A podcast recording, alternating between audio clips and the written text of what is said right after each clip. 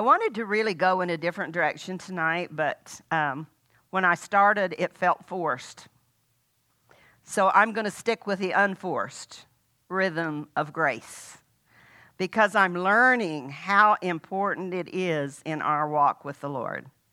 And I have to say that it has done more for me. It may not have done a lot for you, but these messages have done more for me than probably any message that I've ever taught, especially in this time of my life. And so it was something I needed desperately, and I believe that it will help you if you receive it and learn of it. He said, learn of them. Learn of the unforced rhythms of grace. So we're going to start with the message, because this is where we have been looking at in Matthew 11, starting in verse 29. And I don't have a message, so I like the way this starts. And you know, today I really need this. Are you tired? Are you worn out? Are you burned out on religion? I'm just going to stop right now and explain why I said that.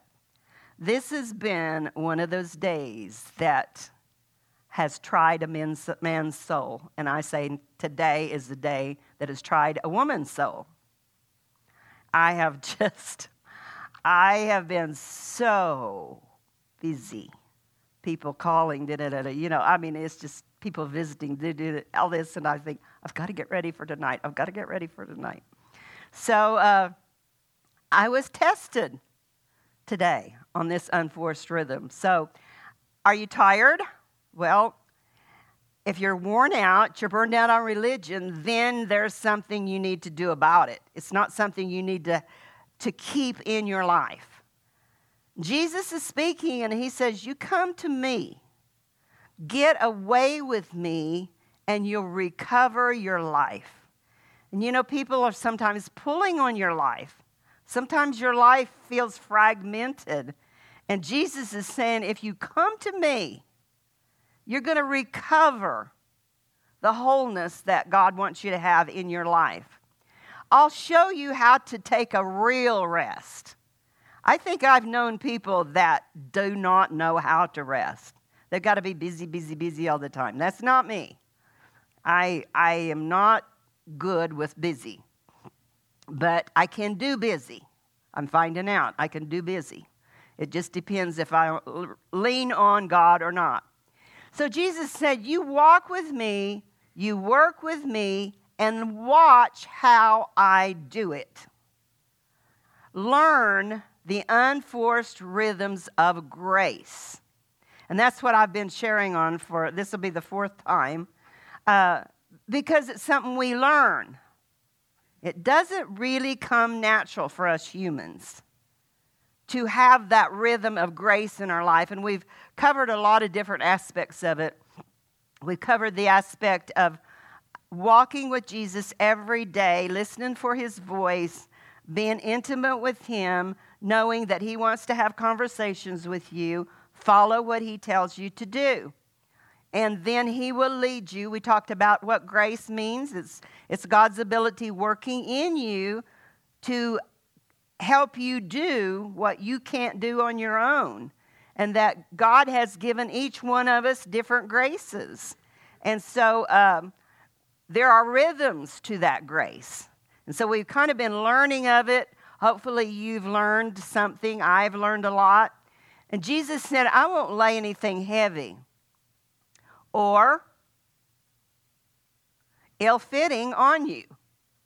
Keep company with me, and you'll learn to live freely and lightly. That's the way God wants us to live. And I just jotted down, how do you know when your burden is heavy? I think we normally do, but let me just kind of define it. If you'll go ahead and get the TPT version of that ready to put up, but you'll know you're carrying a heavy burden when you feel overwhelmed, anxious, and feel like you're trying to force something that takes great effort. So those are just some things I jotted down, and obviously I had an opportunity to feel that way today, and it was You know, it was a temptation to get anxious because of all the different things that I had to do. But I'm here, and I got through it, and I was able to bless a lot of people. So in the TPT, please, it says, this is a little more simple than the Message or the Amplified. Simply join your life with mine. Learn my ways, and you'll discover that I'm gentle, I'm humble, I'm easy to please, and you will find refreshment and rest in me. So, okay, go ahead. I didn't. Go ahead to the next one. For all that I require of you will be pleasant and easy to bear. So this is how you know that you have a light burden. If it's easy to bear, if you have to force it, it becomes very heavy. You know, that's why Jesus said, put on my yoke, because heavy things get lighter when somebody else helps you and you're yoked up to them. Now, I kind of saw it like this. I don't know if any of you like to do crossword puzzles. I mean, not crossword puzzles, jigsaw puzzles. I thought they were, you know, a waste of time until one time my daughter said, Mom, let's do a jigsaw puzzle. And I said, I don't want to do that. She said, it's addictive. And I thought, how could it be addictive? I mean, if maybe there's something here I don't see. And so we got out a puzzle and we started putting it together. Lo and behold, it was addictive. It was fun. But I learned something about jigsaw puzzles. You know, there may be a piece that looks almost like the one you're looking for, but you get it up there, and you might be able to force it in there, but that's not the one that belongs there. And the picture is not complete. The picture is not the way it's supposed to be if you try to force a piece of puzzle where it is not supposed to be. And so in God's plan for things, we kind of see a view of it in Romans, the 12th chapter, starting in verse 3, this is Amplified. In Romans 12:3, it says, for the grace, and the Amplified uses this definition, but to me, it's kind of a weak definition of grace, because I believe grace goes far beyond unmerited favor. It's God's power and his ability and his giftings that work in you. Given to me, I warn everyone among you not to estimate and think of himself more highly than he ought, not to have an exaggerated opinion of his own importance, but to rate his ability with sober judgment, each according to the degree of faith apportioned by God to him. And I like to just keep that up there, verse 4. Just go ahead and keep verse 4 up there. But because I'm going to go to it here shortly. But I like to say this. God's saying, you know, don't think you're better than someone else, but don't think you're less better. You're important, but don't think you're too important, because you're just part of a whole. And so verse 4 says, for as in one physical body we have many parts, we have organs, we have members, and all of these parts do not have the same function or use. Go on. So we, numerous as we are one body in Christ. This is the whole picture. Our Father knows the whole picture. And individually, we are parts of one another. And I like this in parentheses, mutually dependent on one another. We need each other to make the picture whole. So this is God's plan.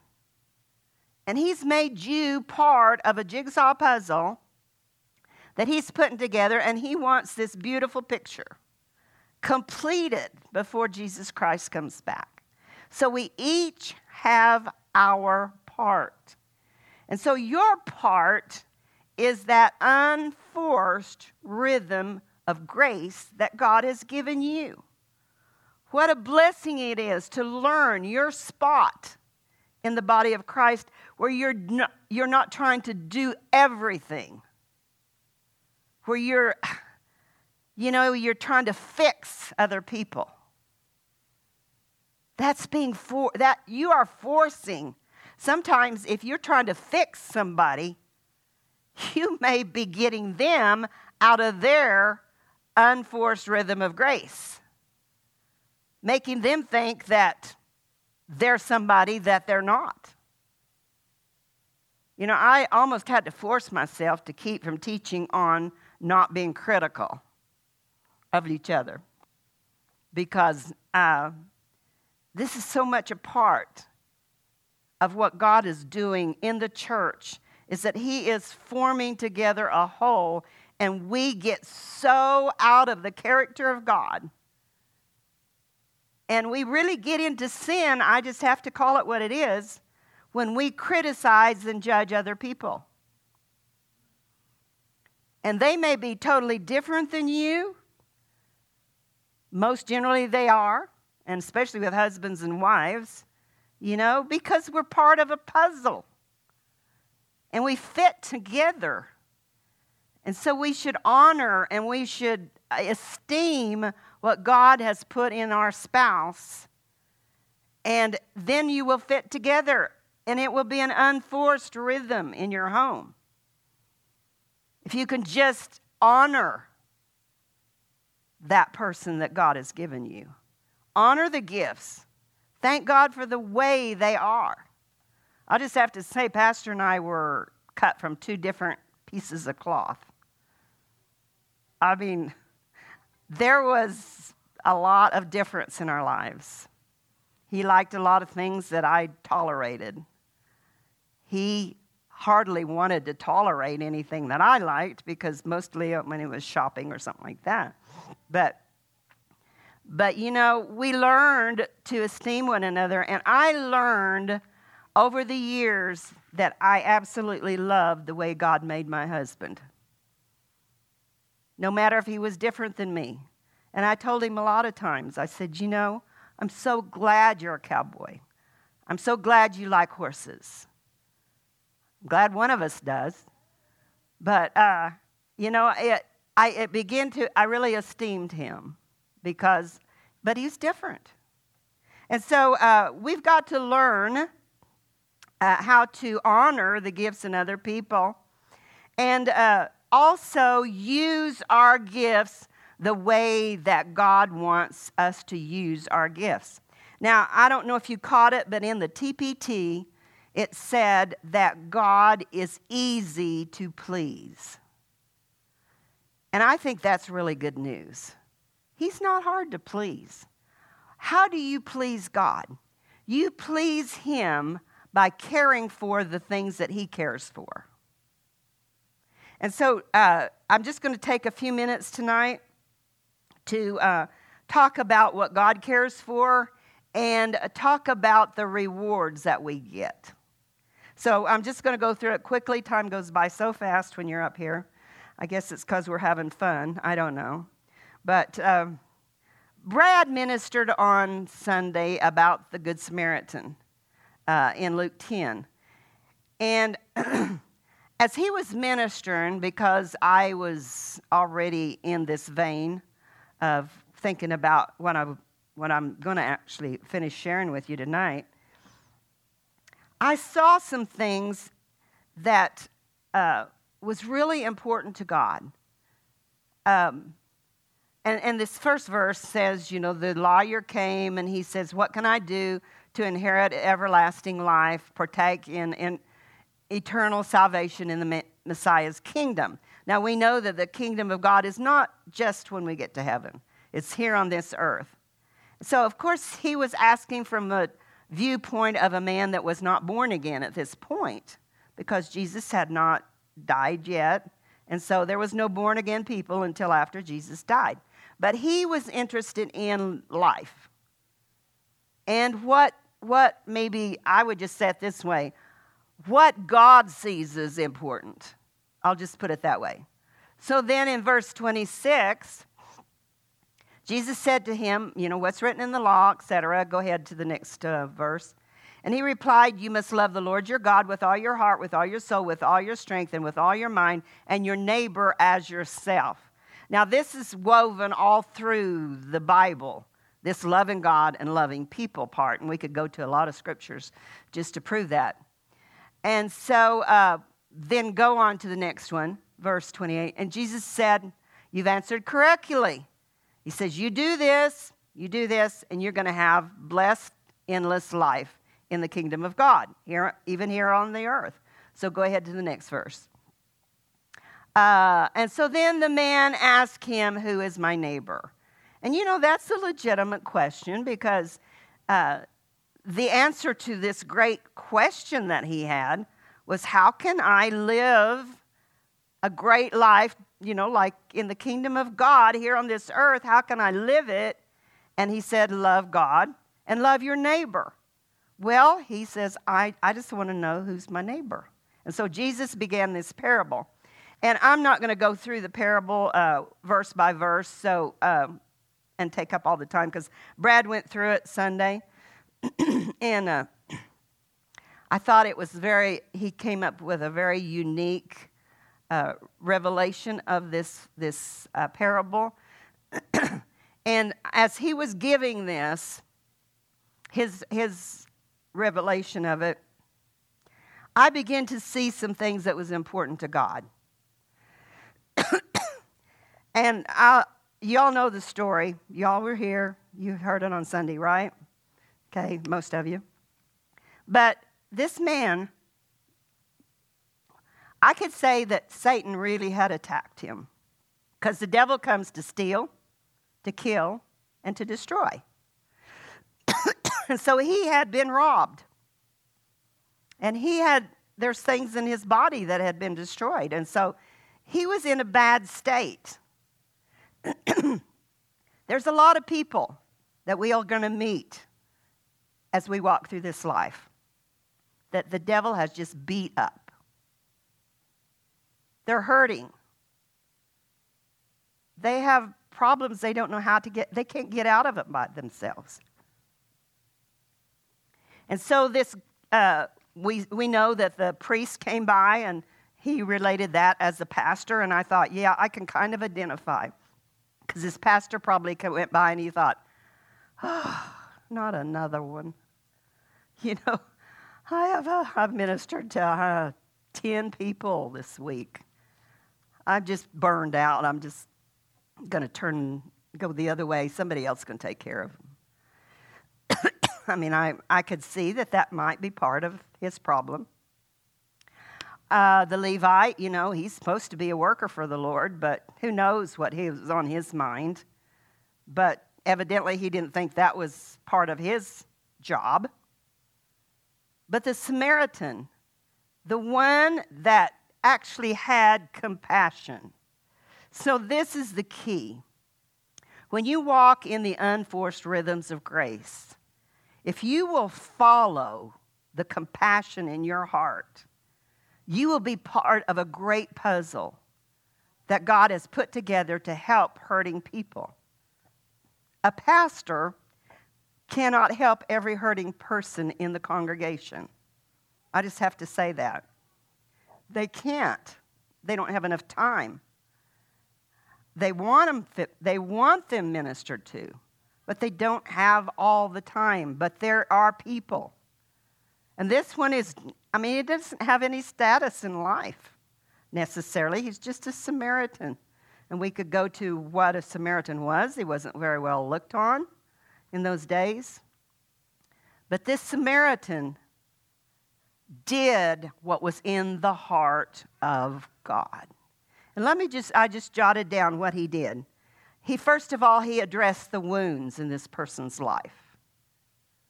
So, you know, this was physical wounds, but there are emotional wounds. There's spiritual wounds.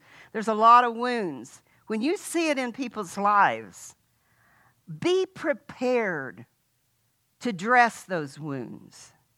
I would say address those wounds. And he also poured in the oil and the wine, the Bible says, which was a healing component. So these people that are hurting, they've been robbed by Satan.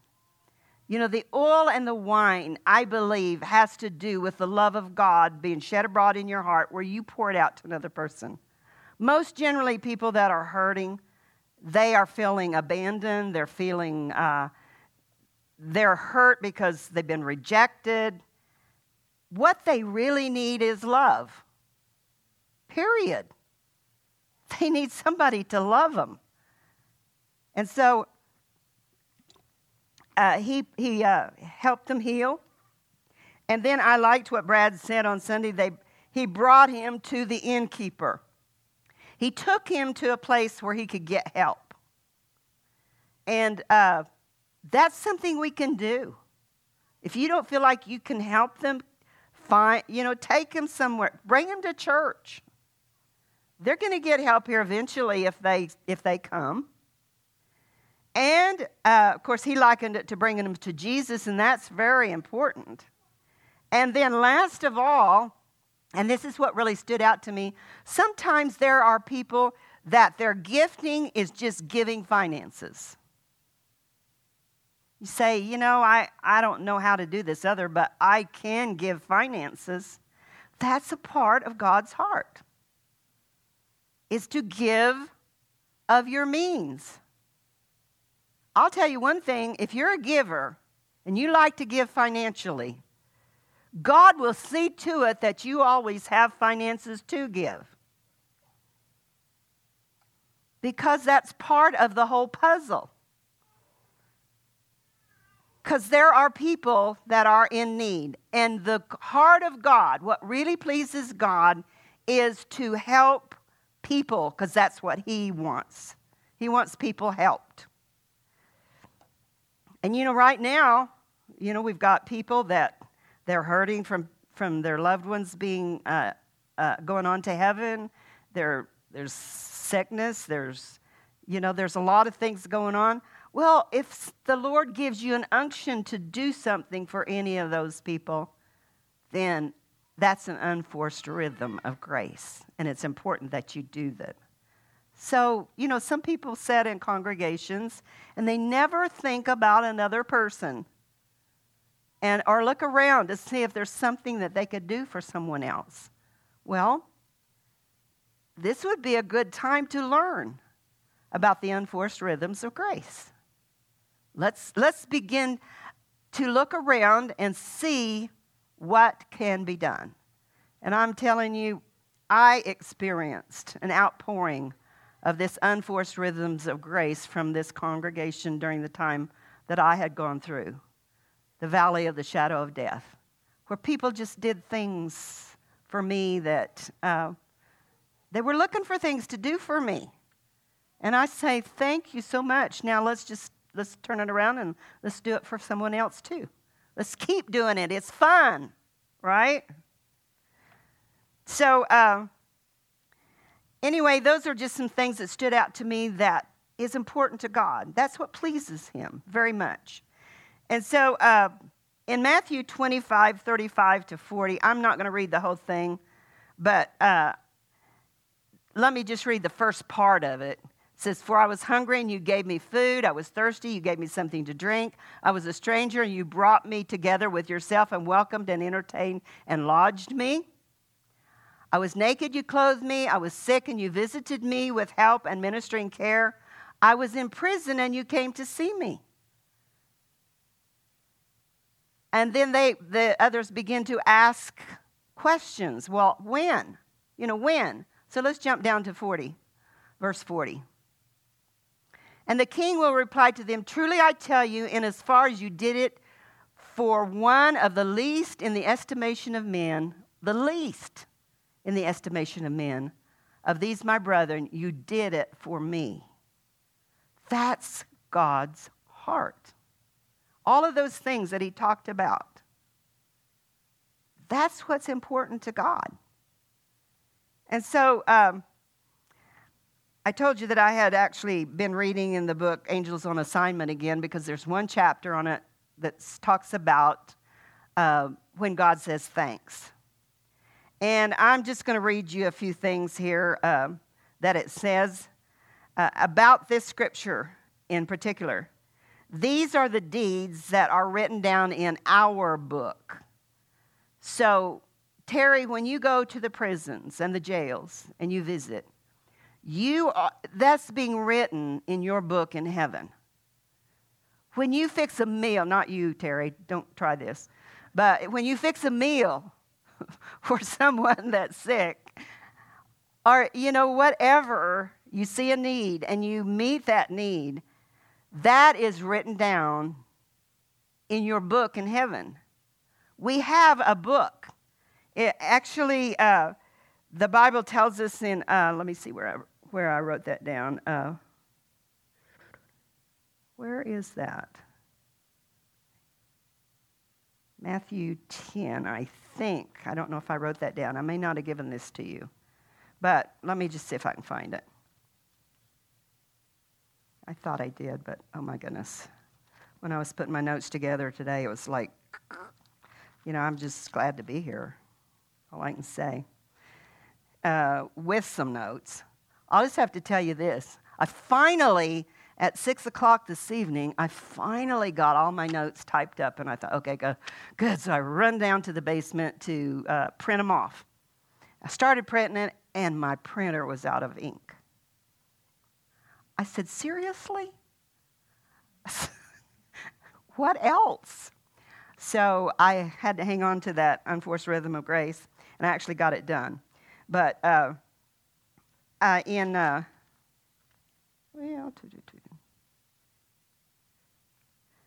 anyway, let me just, I must have left this out, but I want to mention it. It's in one of these, you can look it up when you get home, right?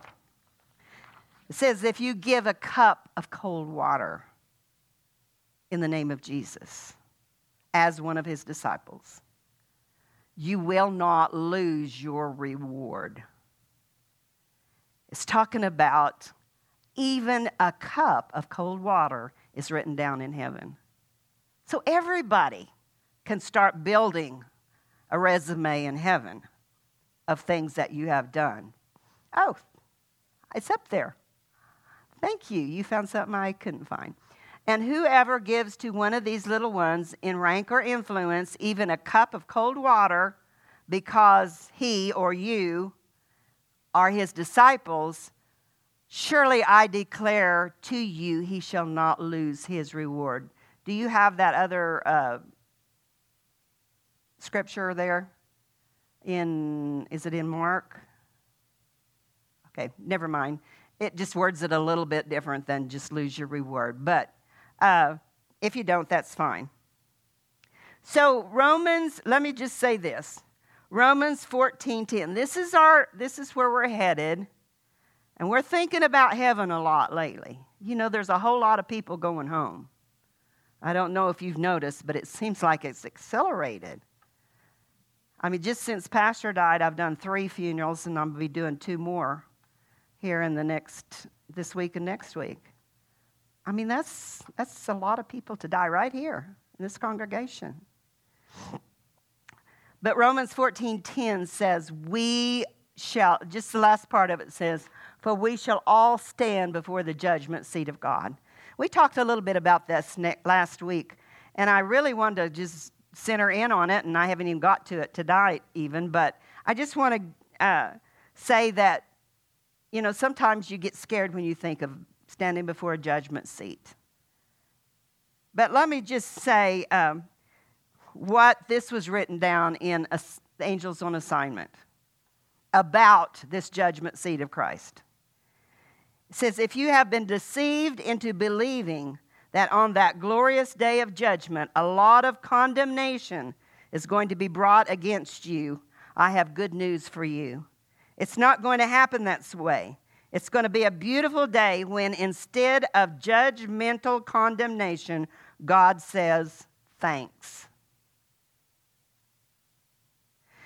There is not going to be one person present at this believer's judgment who will hear one harsh word of condemnation because Jesus has paid our penalty through his death.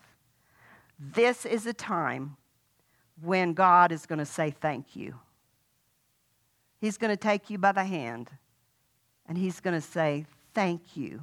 He's going to open your book, and in that book is going to be all the cups of cold water that you gave, the pies that you baked, the times you visited the prisoners, the people that you prayed for that were sick, the times that you went out of your way to minister and share your love and your care for people. And it's all going to be written down. And you know, sometimes we think, well, the times that you witness is going to be the most important thing that's written down. That's not what's going to be the most important thing. In fact, the good deeds that you do take priority in heaven in your book.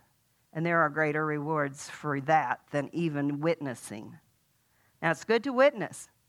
But let me tell you, you soften people's hearts by being kind and doing good deeds.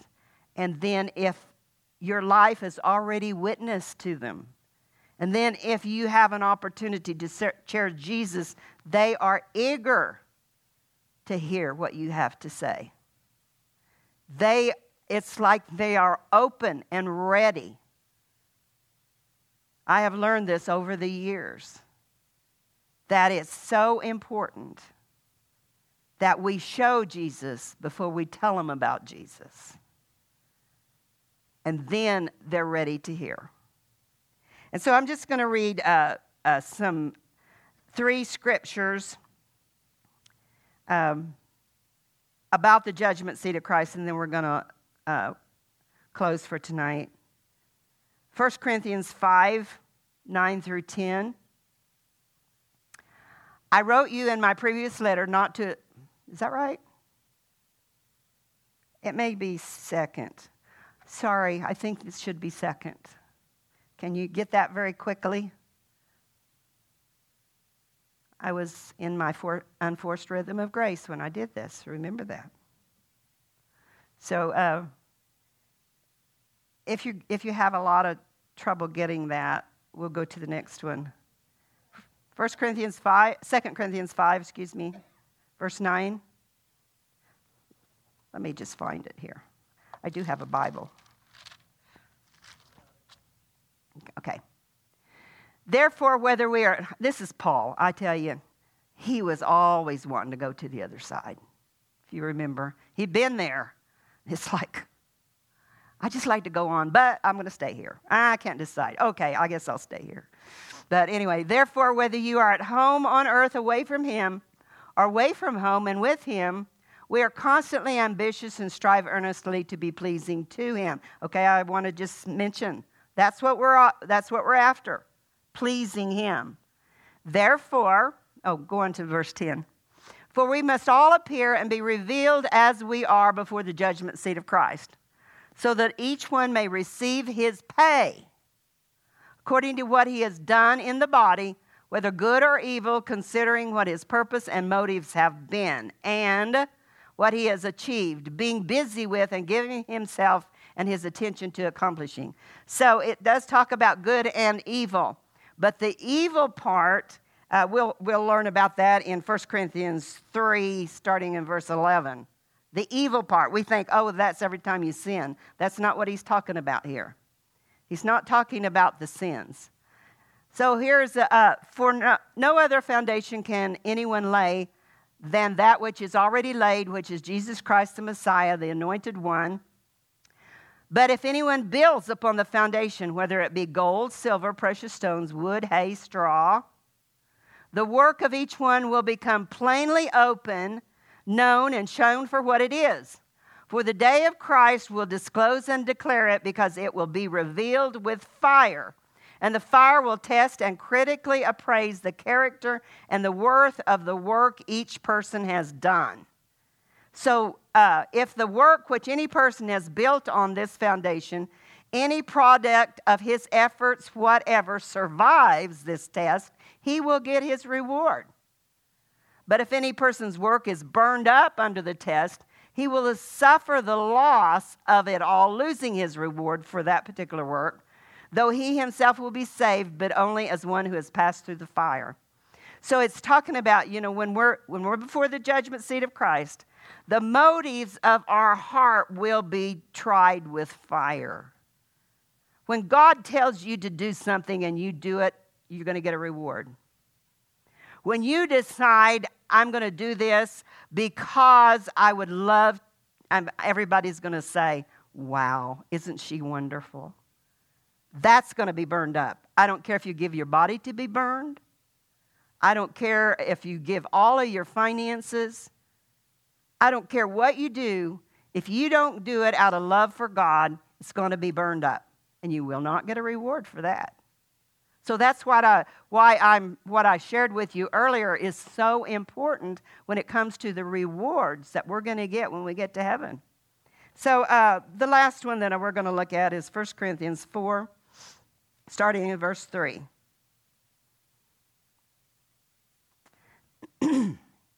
But as for me personally, this is Paul again, it matters very little to me that I should be put on trial by you on this point.